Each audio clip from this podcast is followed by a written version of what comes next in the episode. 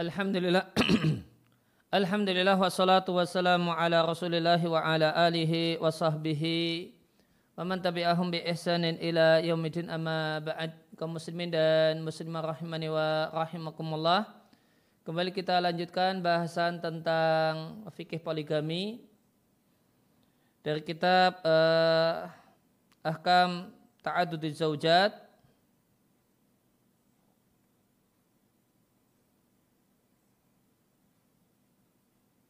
Ahkam At-Ta'addud fi Da'il Kitab Sunnah karya uh, Sa'ihsan Al-Utaibi. Hafidhallahu Ta'ala.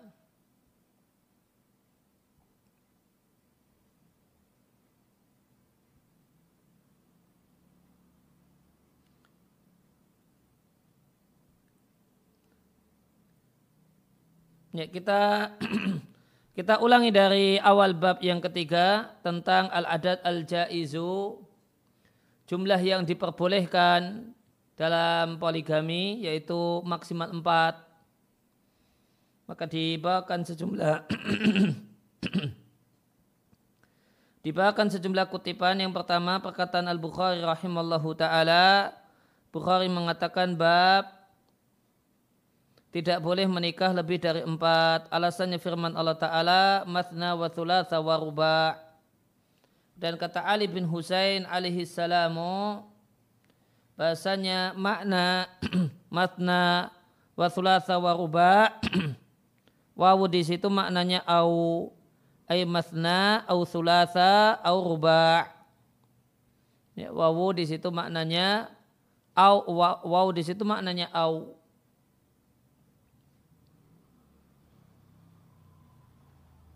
e, contoh dalil bahasanya ada wawu yang maknanya au adalah kauluhu jalla dzikruhu tentang sayap malaikat uli ajnihatin. Malaikat itu memiliki sayap. Matna ada yang sayapnya dua wa thulatha ada yang sayapnya tiga wa ruba ada juga sayapnya empat. Makna wawu di sini adalah au matna au thulatha au ruba. Intaha sekian kutipan perkataan Al-Bukhari yang diambil dari Fathul Bari. Al-Hafidh Ibnu Hajar rahimahullah ta'ala mengatakan adapun hukum yang dikandung dalam tarjamah yaitu judul bab yaitu poligami itu maksimal empat maka itu adalah ijma ulama kecuali pendapat ya, golongan yang sesat sehingga khilafnya pendapatnya yang berbeda tidak teranggap yaitu orang-orang Rafidah dan yang semacam itu.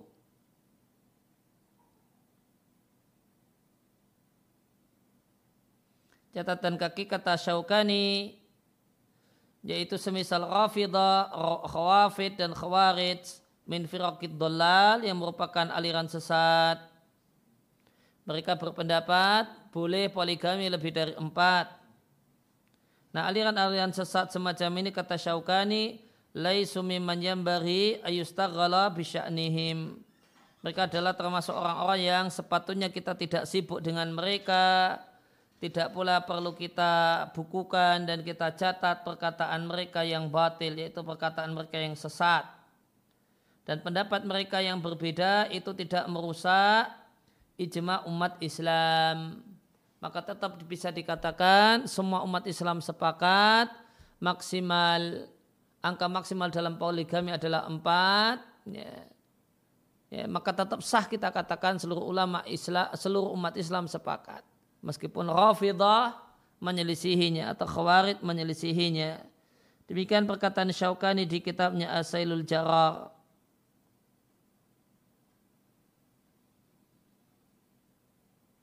Wa ma intiza'uhu minal ayati adapun uh, alasan dengan ayat intiza mencabut ya, atau kesimpulan dari ayat li'anna zahira maka az-zahir itu kemungkinan yang lebih mendekati minha dari ayat adalah at-takhyir boleh memilih di antara angka-angka yang telah disebutkan dengan indikator firman Allah Ta'ala di ayat yang sama yaitu lanjutannya ayat Jika kalian khawatir tidak bisa bersikap adil maka satu saja. Alasan yang kedua wali anna mangkala karena orang Arab yang mengatakan ja'al kaumu mathna wa thulatha wa itu arada yang dia inginkan adalah mereka kaum tersebut datang dua-dua, tiga-tiga atau empat-empat. Fal muradu maka yang diinginkan adalah menjelaskan hakikat dan realita kedatangan mereka dan bahasanya mereka tidak datang sekaligus tidak pula sendiri-sendiri. Wa ala hada maka berdasarkan hal ini maka makna ayat maka nikahlah dua-dua dan tiga-tiga atau empat-empat. Fal muradu maka yang dimaksudkan adalah al-jami' yang dimaksudkan adalah bolehnya tiga angka tersebut dua-dua atau tiga-tiga atau empat-empat. Lal majemuk bukan total Dua ditambah tiga ditambah empat berarti totalnya sembilan.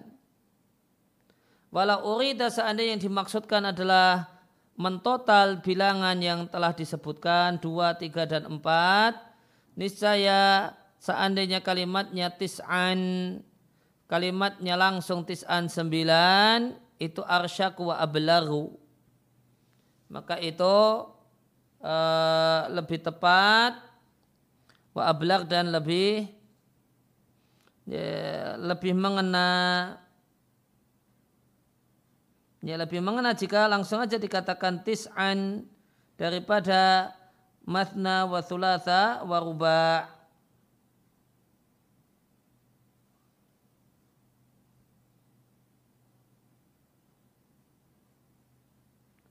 ya, ya, rasyuqa itu enteng ya berarti bisa dikatakan lebih singkat. Maka arsyak lebih singkat wa ablak dan lebih berkesan.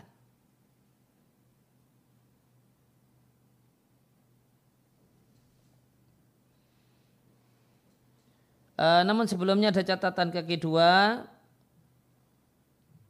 Nakala ba'dul ulama, sebagian ulama mengutip, sebagian ulama semacam Qurtubi dalam tafsirnya mengutip bahasanya wawu di situ diartikan wawu sehingga ditotal jadi sembilan. Anaha ada bahasa ini adalah bagian dari pendapat dohiriyah juga. Namun Syaukani rahimahullah ta'ala mengatakan, mengomentari nukilan semacam ini, nukilan dari dohiriyah tidak benar. Li'ana qad angkara dhalika karena minhum man wa a'rafu bimadhabihim. Karena orang yang lebih mengenal madhab dohiriyah, mengingkari hal tersebut. Sekian dari Sailul Jara. Kemudian penulis uh, Ihsan Al-Utaibi Hafizullah Ta'ala mengatakan, Ibnu Hazm mengatakan, Falam yukhtalab maka tidak diperselisihkan bahasanya tidaklah halal bagi siapa pun menikahi lebih dari empat istri ya, atau tidak uh, maaf, lam yakhtalib tidaklah berselisih ahadun min ahli Islam satupun dari umat Islam Bahasanya tidak halal bagi siapa pun menikah dan berpoligami lebih dari empat istri. Wa khalafa fi yang menyelisih dalam masalah ini adalah sekelompok rafid rafidah walam yasih lahum aqdul Islam dan tidak sah bagi mereka ikatan Islam. Artinya mereka bukan muslim. Intaha sekian kutipan dari Al-Muhalla. Kembali ke atas.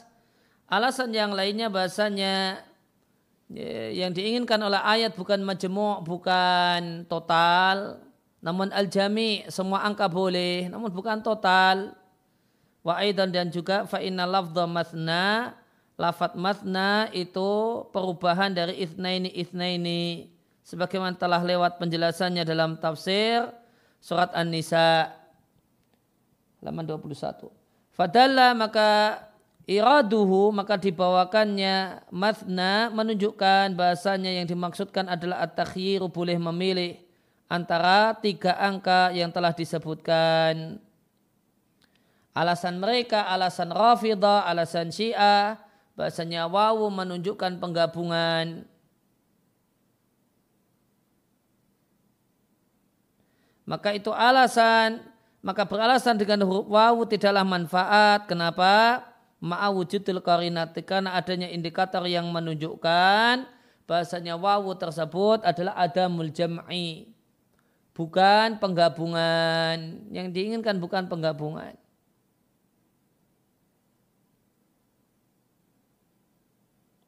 Wabikauni dan karena Nabi Shallallahu Alaihi Wasallam jamaah ya atau kemudian Syiah juga beralasan dengan Nabi me, me, berpoligami ma'atis'in dengan sembilan istri. Maka, beralas, uh, maka beralasan dengan perbuatan Nabi ini mu'aradun ditentang, dilawan dengan perintah Nabi Shallallahu Alaihi Wasallam kepada orang yang masuk Islam dalam keadaan memiliki lebih dari empat istri, Nabi perintahkan untuk mencerai yang lebih dari empat. Wakat wako adalika dan peristiwa itu yang diperintahkan bahasa yang lebih dari empat itu dicerai terjadi pada Ghailan ibn Salamah dan yang lainnya. Sebagaimana diriatkan dalam buku-buku hadis fadalla ala khususiyatihi maka nikah dengan sembilan wanita poligami dengan sembilan wanita itu fadalla maka ini menunjukkan kalau kekhususan kekhasan Nabi Shallallahu Alaihi Wasallam bidalika bolehnya menikahi dan mempoligami lebih dari empat istri. Tentang kisah Ghailan ada di catatan kaki Ghailan uh, masuk Islam dalam keadaan memiliki sepuluh istri. Maka Nabi Shallallahu Alaihi Wasallam menyampaikan ikhtar minhunna arba'an. Dari sepuluh itu pilihlah empat saja. Kemudian Nabi perintahkan Ghailan untuk menceraikan sisanya. Diatkanlah At-Tirmidzi dan Ibnu Majah. Hadisnya dinasahih oleh Al-Albani di Irwaul Ghalil.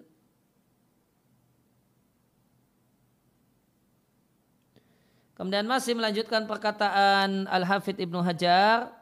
Sedangkan firman Allah Ta'ala uli ajnihatin masna wa thulatha wa ruba telah dibahas, ayat ini telah dibahas di tafsir surat Fatir. Bahwa dan ayat ini zahiron jelas bahasanya yang diinginkan dengan masna wa thulatha wa ruba adalah tanwi'ul a'dad, variasi angka, bukan maknanya masing-masing dari malaikat itu memiliki total dari angka ini. Ya, maka bukalah makna uli azniatin masna wa thulatha wa ruba. Masing-masing malaikat itu sayapnya sembilan. Bukan demikian. Intaha sekian kutipan dari Fatul Bari. Kemudian uh, berkenaan dengan perkataan uh, Al-Bukhari yang mengutip perkataan Ali bin Husain Zainal Abidin, maka Al-Hafidh Ibnu Hajar mengatakan, dan ini adalah termasuk dalil yang paling bagus untuk menyanggah Rafidah. Dikaunihi karena ini adalah tafsir dari Ali bin Husain Zainal Abidin dan dia adalah termasuk imam yang dianggap diklaim sebagai imam syiah yang mereka mengacu pada perkataan mereka dan mereka meyakini bahasanya imam-imam tersebut adalah maksum termasuk di antaranya adalah Ali bin Husain bin Ali bin Abi Talib. Maka Ali bin Husain menjelaskan bahasanya makna masna wa thulatha, wawu di situ maknanya au. Intah sekian kutipan dari Fatul Bari, bisa dilihat lebih lanjut di tafsir Al-Qurtubi. Kemudian kutipan yang kedua, perkataan Bukhari mengutip perkataan Ibnu Abbas, yang lebih dari empat maka itu haram. Maka jika poligami lebih dari empat itu haram. Seperti menikahi ibunya sendiri, anak perempuannya sendiri, dan saudara perempuannya sendiri. Intah sekian kutipan. Al-Hafidh Ibn Hajar menyampaikan, e, kalau di Bukhari tidak disebutkan sanad lengkap sampai Ibnu Abbas, namun wasolahu sanad lengkapnya disebutkan oleh Firyabi dan Abad ibn Humaid dengan sanad yang sahih anhu dari Ibnu Abbas. Poin Jim. Ke hukum khusus untuk sang Rasul Shallallahu Alaihi Wasallam yang diperbolehkan untuk mempoligami lebih dari empat, empat wanita. Allah Ta'ala berfirman di surat Al-Ahzab ayat yang ke-50 tentang adanya hukum khusus untuk Nabi. Wahai sang Nabi, sehingga kami halalkan bagimu istri-istrimu yang kau telah berikan maharnya. Sampai firman Allah Ta'ala, Qad alimna ma faradna alaihim fi azwajihim. Sungguh kami telah mengetahui apa yang telah kami wajibkan pada mereka tentang istri-istri mereka dan budak-budak yang mereka miliki li alla likaila yakuna alaika haraj supaya kalian tidak memiliki kesempitan wa kana Allah ghafurur rahima dan Allah Subhanahu wa taala Maha Pengampun lagi Maha Penyayang. Kita coba baca utuh tafsir Al-Ahzab ayat yang ke-50. Dari Al-Mukhtasar fi tafsir.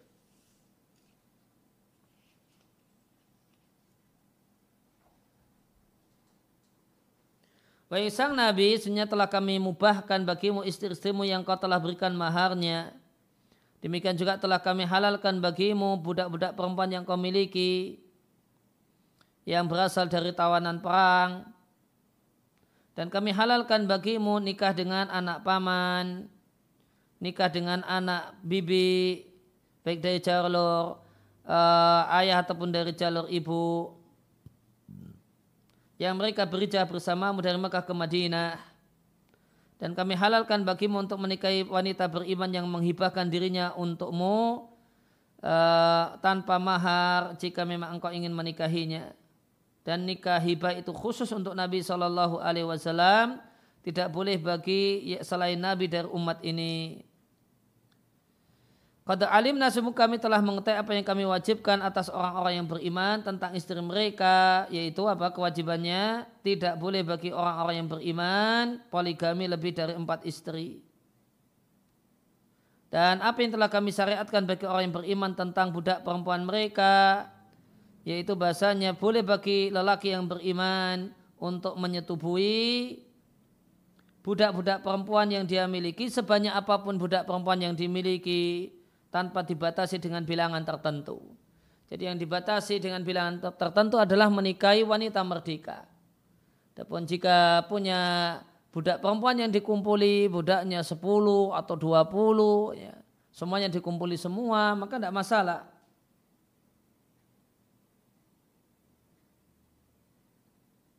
Wa abana laka kami bolehkan bagimu apa yang telah kami bolehkan hal-hal yang telah disebutkan yang itu tidak kami bolehkan kepada selainmu li alla yakuna li alla yakuna alaika daikun wa masyaqqatun supaya engkau tidak memiliki, uh, tidak merasakan kesempitan dan ke, kesusahan dan Allah Maha Pengampun bagi siapa saja yang bertobat dari hamba-hambanya dan Maha Penyayang dengan mereka semua.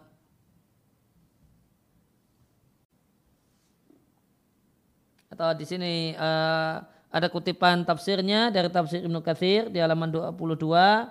Ibnu Katsir Asy-Syafi'i rahimahullah taala mengatakan Allah taala berfirman mengajak bicara nabinya sallallahu alaihi wasallam bahasanya sungguh Allah telah menghalalkan bagi nabinya minan nisa di antara wanita yang pertama adalah istri-istri yang telah beliau berikan maharnya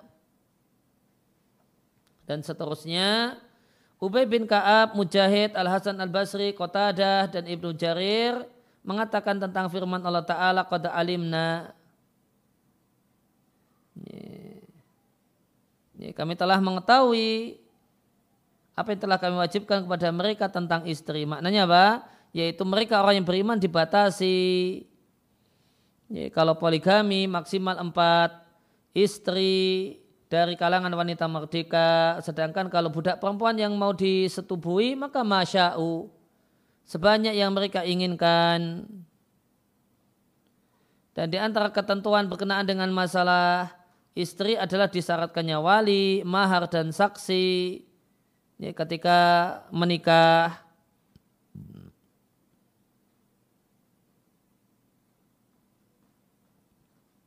Dan ini adalah ketentuan untuk umat, sedangkan kami telah berikan rusuh keringanan untuk anda wahai sang Nabi dalam masalah itu. Kami tidaklah wajibkan sedikit pun dari hal itu kepadamu. Ya, maka boleh nikah lebih dari empat. supaya engkau tidak merasakan kesempitan ya, ya, supaya engkau tidak merasakan kesempitan dan Allah Maha Pengampun lagi Maha Penyayang. Sekian kutipan dari tafsir Ibnu Katsir. Dan sejumlah yang sangat banyak yang banyak dari para imam mengutip bahasanya poligami lebih dari empat itu ke hukum khusus untuk Nabi Shallallahu Alaihi Wasallam. Di antaranya Qurtubi dalam tafsirnya, Ibnu Katsir di tafsirnya, Ibnu Hajar di Fathul Bari, Al-Qasimi di tafsirnya, Mahasinu Ta'wil dan yang lainnya.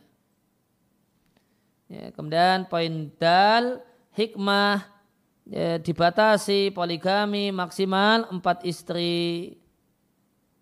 Kata Ibnul Qayyim rahimahullah ta'ala, maka ketentuan ini yaitu maksimal empat istri adalah di antara kesempurnaan nikmat Allah dan lengkapnya syariat. Dan bahasanya syariat itu mencocoki hikmah, kasih sayang dan maslahat. Karena fa'inan nikah yuradu lil wata'i. Karena nikah itu dimaksudkan dengan nikah adalah lil wata'i hubungan biologis. Dan menyalurkan hajat biologis maka ini di antara maksud eh, disyariatkannya pernikahan. Artinya ya nikah itu harus pakai nafsu. Karena di antara maksudnya adalah lil wata'i adanya hubungan biologis, ya, adanya penyaluran hajat biologis. Suma kemudian di antara manusia, di antara laki-laki ada yang kekuasaan syahwat biologis itu mengalahkan dirinya, sehingga hajat biologis itu tidak terpenuhi dengan satu istri. Fa'utliqamah maka dibolehkan baginya nikah dengan wanita yang kedua, ketiga dan yang keempat. Wakana hadal adatu dan angka ini yaitu maksimal empat mencocoki angka tabiat manusia dan wa dan sisi eh, dan sisi pendukung diri manusia dan angka musim dalam satu tahun. Dalam satu tahun ada empat musim.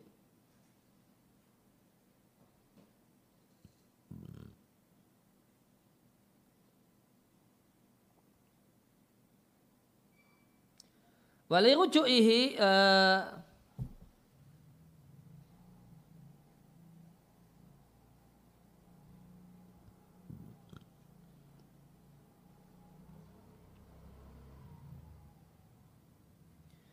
ini wali ruju'i dan karena kembali kepada ilal wahidah kepada yang pertama setelah sabarnya salasin tiga anha darinya. Dan tiga angka tiga adalah level jamak yang pertama, level pertama bagi jamak. Dan syariat, pemilik syariat mengkaitkan berbagai macam hukum dengan angka tiga.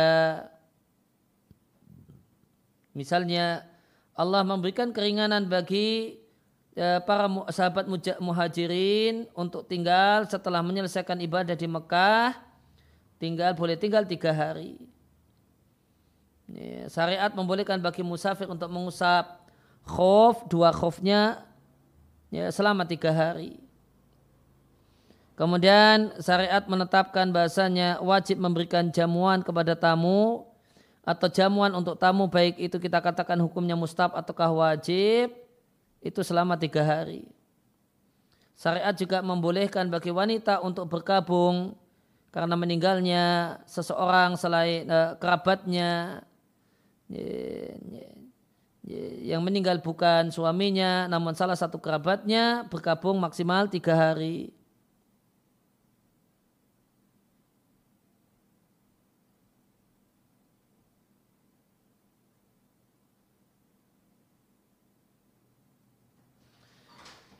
Kemudian fahrima ad maka Allah menyayangi seorang madu.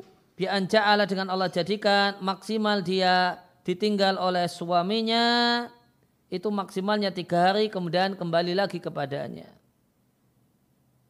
Ah, ini berarti uh, makna kalimat yang atas tadi li ruju'ihi karena suami itu kembali ilal wahidati kepada salah satu dari istrinya ba'da sabri salasin setelah bersabar selama tiga hari anha dia tinggalkan istri tersebut karena Setelah tiga hari nanti suaminya akan balik lagi dan dia akan berjumpa dengan suaminya. Fahada mahdu rahmati maka ini murni kasih sayang Allah, hikmah dan kemaslahatan. Demikian juga fali zauja maka istri memiliki hak yang wajib ditunaikan oleh suami. Yang ini adalah tuntutan akad pernikahan yang wajib bagi suami untuk menunaikannya. Maka jika istri ini syarok syarokaha gairuha, ada wanita yang lain yang membersamainya maka wajib atas suami untuk bersikap adil di antara dua istrinya.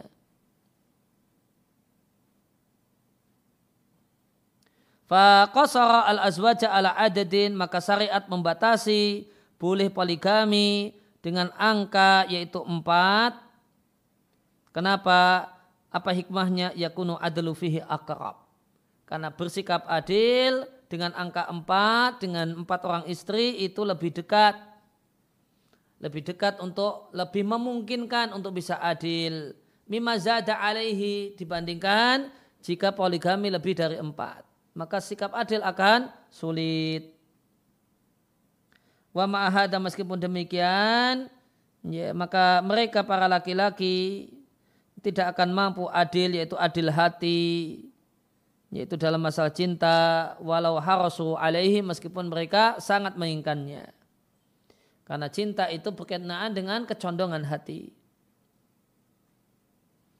Walaha imaihi alaihi dan tidak ada hak bagi budak alaihi atas tuannya dalam masalah pembagian giliran hari. Oleh karena itu tidak wajib bagi budak yang budak perempuan yang dikumpuli tidak mereka memilih, tidak wajib kosamun mendapatkan pembagian giliran hari. Oleh karena itu Allah Ta'ala berfirman, jika kalian khawatir tidak bisa bersikap adil, maka nikah dengan wanita merdeka satu saja, atau ya, budak yang kalian, budak perempuan yang kalian miliki, wallahu a'lam. Kutipan dari I'lamul Muwaqi'id. Syekhul Islam Taimiyah rahimahullah ta'ala menyampaikan,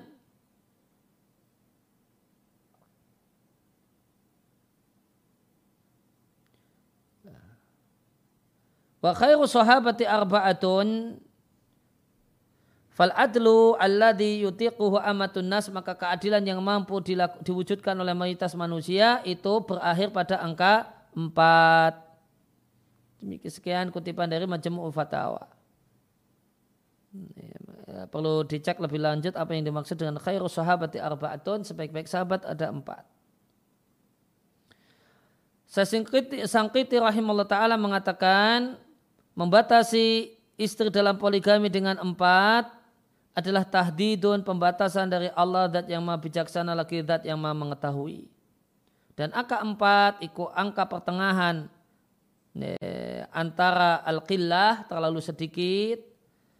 Ya, misalnya pertengahan di antara satu yang ini mengantarkan al-mufdiyah ila yang menyebabkan taat tuli ba'di manafi'i rajuli. Sebagian manfaat kejantanan seorang laki-laki itu tidak terpakai. Ini ketika dia sahwatnya tinggi. Sahwatnya tinggi, istrinya cuma satu. Maka ada manfaat dari keperkasaan si laki-laki ini yang tidak termanfaatkan. Wabainal kathrah. Dan angka empat pertengahan antara terlalu sedikit dan terlalu banyak.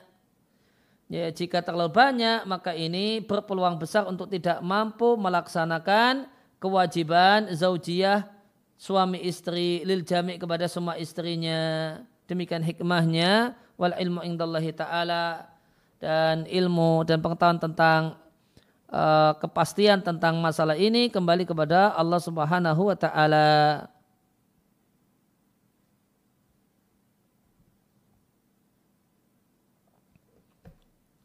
Ya, kemudian bab yang keempat kita akan bahas sedikit tentang pembahasan tentang satu jenis pernikahan yaitu azawaju biniyati talaqi. Ya, nikah dengan niat untuk nanti kapan-kapan akan dicerai. Namun itu niat saja di dalam hati saja. Ya, ini apa hubungannya dengan bab poligami? Boleh jadi ada bentuk poligami semacam ini. Seorang uh, seorang laki-laki yang dia punya ya, punya istri pertama di tanah air, kemudian dia uh, pergi kerja ke luar negeri atau studi di luar negeri, selama sekian tahun dan dia punya hajat biologis akhirnya kemudian dia nikah di di luar negeri sana. Non tersimpan di dalam hatinya ada niat boleh jadi ketika studinya telah selesai dia tidak akan bawa istrinya ini ke tanah airnya namun dia akan dia ceraikan bahwa dan hal ini, nikah model ini satu hal yang tersebar di zaman ini di antara para pemuda muslim terutama yang uh, memiliki masalah sehingga berhijrah uh, sehingga pergi ke negeri kafir. Gambarannya, gambaran nikah dengan niat talak adalah seorang laki-laki menyimpan di dalam niatnya keinginan uh, menyimpan niat ya menyimpan keinginan untuk tolak koman mencerai wanita yang dia ingin dia nikahi dan itu akan dicerai setelah selesai studinya atau kerjanya dan kerjanya di luar negeri tersebut. Dan ini adalah satu perkara yang menyebut menimbulkan banyak problem. Waridatul fi'il Ridatul fi'il itu reaksi, reaksi yang kebalikan. Khasatan terutama men, uh, pada pada orang-orang Nasrani wala siyama terutama hadisan yang baru saja masuk Islam. Lidah oleh karena itu maka satu hal yang cocok memaparkan tema ini dalam buku buku kami ini. Jadi apa hubungannya antara nikah dengan niat tolak dengan dengan poligami? Karena itu di antara bentuk model poligami. Ya, seorang punya istri di tanah air dan karena satu kebutuhan dia kerja di luar negeri atau kerja atau studi di luar negeri, kemudian di sana dia senang dengan seorang perempuan dan dia khawatir dengan uh, terjumus dalam zina, maka dia pun menikahi wanita tersebut, namun di dalam hatinya ada keinginan untuk tidak akan membawa wanita ini ke tanah airnya ketika masa studinya selesai atau masa kerjanya selesai. Di sini kemudian dikutipkan sejumlah kutipan. Syekhul Islam Taimiyah taala ditanya tentang seorang bernama Raqad yang dia berjalan fil bilad di berbagai negeri, di setiap kota dia mampir selama satu bulan atau dua bulan. Setelah itu kemudian dia tinggalkan kota tersebut. Kemudian lelaki ini khawatir terjumus dalam maksiat yaitu zina, maka bolehkah baginya e, menikah fi muddati iqamatihi sebatas jangka waktu dia tinggal di negeri tersebut. Dan jika dia melanjutkan perjalanan, dia ceraikan wanita tersebut dan dia tunaikan hak wanita itu. Bolehkah hal ini ataukah tidak? Sahkah nikahnya ataukah tidak? Jawaban Syekhul Islam Taimiyah rahimallahu taala boleh baginya ayat tazawwaja menikah di tempat tersebut akan tetapi dia menikahnya dengan nikah yang mutlak. Nikah dan pada saat akad nikah tidak ada batas waktu yang akan eh, batas waktu umur pernikahan ini. Tidak disyaratkan padanya taukitan jangka waktu. Artinya bihaitsu yakunu insya'a amsakaha artinya dia memiliki kemerdekaan jika dia mau dia mempertahankannya jika dia mau dia bisa menceraikannya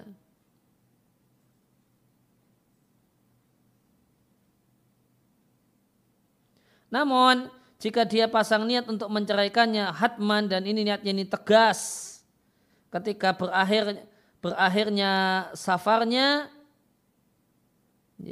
kuriha fi, fi misli maka hal tersebut dimakruhkan.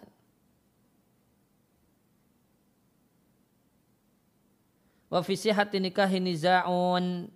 Dan dalam keabsahan pernikahan terdapat perselisihan. Namun seandainya niat yang ada dalam hatinya, jika dia lanjut safar dan dia ya, terkagum dengan uh, wanita tersebut mengagumkannya dan dia betul-betul mencintainya, maka dia akan pertahankan dia sebagai istri. Wa ila jika ternyata ya, rasa cinta kepada wanita ini tidak merasuk ke dalam hatinya maka dia akan cerai. Demikian niat di dalam hatinya jada dzalika hal itu boleh. Adapun ayastarita atau kita mempersyaratkan batas waktu tertentu maka ini jadi nikah mut'ah yang imam madhab yang empat dan yang selainnya sepakat untuk mengharamkannya. Adapun jika seorang itu niat uh, inna wa azauju jika suami itu punya niat jangka waktu tertentu namun tidak dia berikan tidak dia beritahukan kepada istrinya, nah ini fihi niza ini yang diperselisihkan dibolehkan oleh Abu Hanifah dan Syafi'i dinilai makruh oleh Imam Malik dan Ahmad serta selain keduanya. Nah, maka kata Syekhul Islam Taimiyah dalam masalah ini ada rincian. Kalau saat akad nikah itu ditentukan, ini pernikahan ini umurnya cuma ya, satu bulan atau dua bulan atau tiga bulan ya, masa liburan musim panas misalnya. Maka ini nikah jika ditentukan, diomongkan saat akad nikah atau sebelum akad nikah, maka ini nikah mutah yang haram. Ini. Kemudian yang kedua, uh, amba, ya, tidak ada persyaratan demikian, namun si laki-laki itu sudah mantap sekali. Ini cuma, namun tidak diomongkan, mantap sekali cuma dua bulan. Nanti akan dicerai. Namun tidak diomongkan. Nah ini diperselisihkan antara boleh dengan makruh. Dan perselisihannya di antara para uh, ulama madhab masing-masing punya dua imam. Kemudian yang ketiga, ya, cerainya itu belum pasti, cuma menggantung. Nanti jika betul-betul sangat-sangat ya, e, mencintainya, ya, mencintai wanita tersebut, ya nanti akan dipertahankan. Ya, kalau kalau kalau tidak, ya nanti akan dicerai. Ya. E, dan ini, namun ini juga tidak diomongkan. Cuma niatnya demikian. Maka ini tadi hukumnya boleh. Ini. Tadi Ibn Taimiyah mengatakan wa inna wa anau idza safar wa ajabathu amsakaha wa ila talaqaha jada dalik. Kalau enggak pasti, ya, maka itu boleh. Ini. Itu boleh karena ternyata boleh jadi Allah tumbuhkan rasa cinta di hati si laki-laki sehingga ya dia sangat-sangat sayang dengan istrinya tersebut. Tidak mungkin dan dia tidak tidak punya tega untuk menceraikannya maka dia pun mempertahankannya. Maka ini boleh. Karena ada peluang bahasanya uh, wanita tersebut akan dipertahankan. Kamana ulau at-tahlila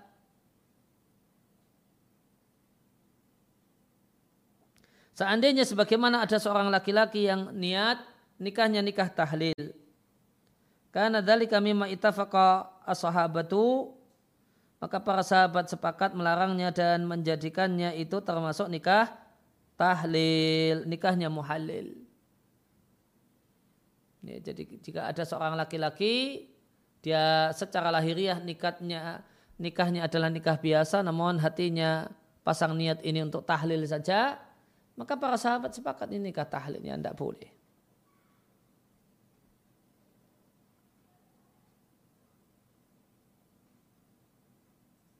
Kemudian tadi di atau sebelumnya di catatan kaki satu ada uh, faedah tambahan. Jadi jika tidak diomongkan kalau mau dicerai namun di hati sudah mantap pasti nanti sekian setelah sekian lama nanti akan dicerai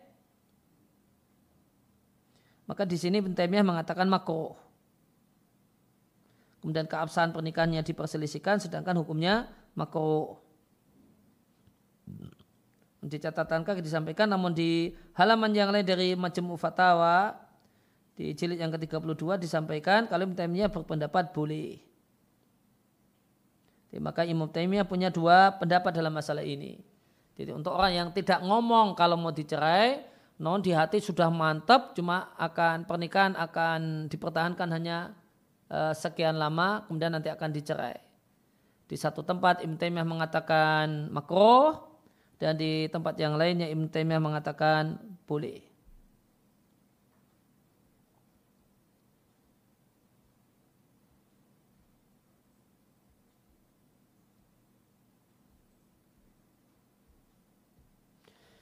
Kemudian uh, kita uh, selesaikan kutipan membaca perkataan Taimiyah di halaman 25. Akan tetapi nikahnya muhalil, ya, yaitu nikahnya seorang laki-laki dengan keinginan menikah seorang perempuan agar perempuan ini halal kembali kepada suaminya yang dulu. Karena dia telah dicerai tiga oleh suaminya yang dulu. Nah kata Taimiyah nikah tahlil itu lebih jelek daripada nikah mut'ah. Karena nikah tahlil itu tidak pernah dibolehkan. Sedangkan nikah mut'ah pernah dalam sejarah Islam dibolehkan. Namun setelah itu dilarang dan diharamkan. Kenapa nikah tahlil tidak pernah dibolehkan? It laisa maksudul muhalil karena bukanlah maksud muhalil untuk menikah. Namun maksud dari lelaki ini adalah ingin mengembalikan perempuan ini kepada lelaki yang menceraikannya yang merupakan lelaki sebelumnya. Fawwa maka lelaki yang melakukan nikah tahlil itu dia mengadakan akad nikah untuk menghilangkan akad. Niatnya sejak awal mengadakan akad untuk menghilangkan akad. Maka tindakan semacam ini tidaklah disyariatkan sama sekali. Lain halnya dengan nikah mut'ah.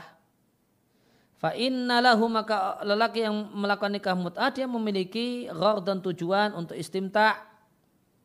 Ya, tujuan untuk mendapatkan kesenangan yang halal, kesenangan yang dibolehkan lakin takjila namun pembatasan waktu itu merusak maksud nikah. Dan maksud nikah yang menjadi itu nikah adalah adanya cinta, kasih sayang dan ketenangan. Dengan adanya batasan waktu ya, yaitu nikah yang dalam nikah mut'ah maka berarti lelaki ini menjadikan istrinya seperti wanita sewaan saja. Falihada kanat niat fi nikahil mut'ati uh, oleh karena itu niat dalam nikah mut'ah lebih ringan daripada niat dalam nikah tahlil. Kalau niat dalam nikah tahlil disepakati uh, hukumnya haram. Padahal cuma niat saja di hati, tidak dilisankan. Nah, kalau niat dalam nikah mut'ah niat dalam nikah mut'ah tadi nggak diomongkan kalau nikah kita cuma dua bulan atau tiga bulan atau satu tahun, namun hatinya sudah mantap cuma mau satu tahun atau cuma mau tiga bulan. Nah ini berarti kan ada niat untuk mut'ah itu. Kalau diomongkan bahkan saat akan diomongkan ah ini memang betul-betul mut'ah. Kalau tidak diomongkan namun ada kemantapan hati ini nanti akan saya cuma mau nikah tiga bulan kemudian akan saya cerai atau ini saya cuma mau nikah setahun nanti akan cerai. Ini berarti niat niat untuk mut'ah. Maka niat untuk mut'ah itu masalahnya lebih ringan. Ya, sehingga niat ini diperselisihkan. Wawa dan niat mut'ah itu ya taraddat. Ya, ada kebimbangan antara statusnya itu karohatu tahrim hukumnya haram ataukah karohatu tanzih ataukah hukumnya makruh. Maka ada ulama yang mengatakan haram, sehingga menilai akad nikahnya tidak sah dan ada yang mengatakan makro itu niat muta'ah. Yaitu hati mantap untuk uh, bahasanya usia pernikahannya hanya sekian waktu tertentu namun itu tidak diomongkan kepada wali tidak diomongkan kepada calon istri.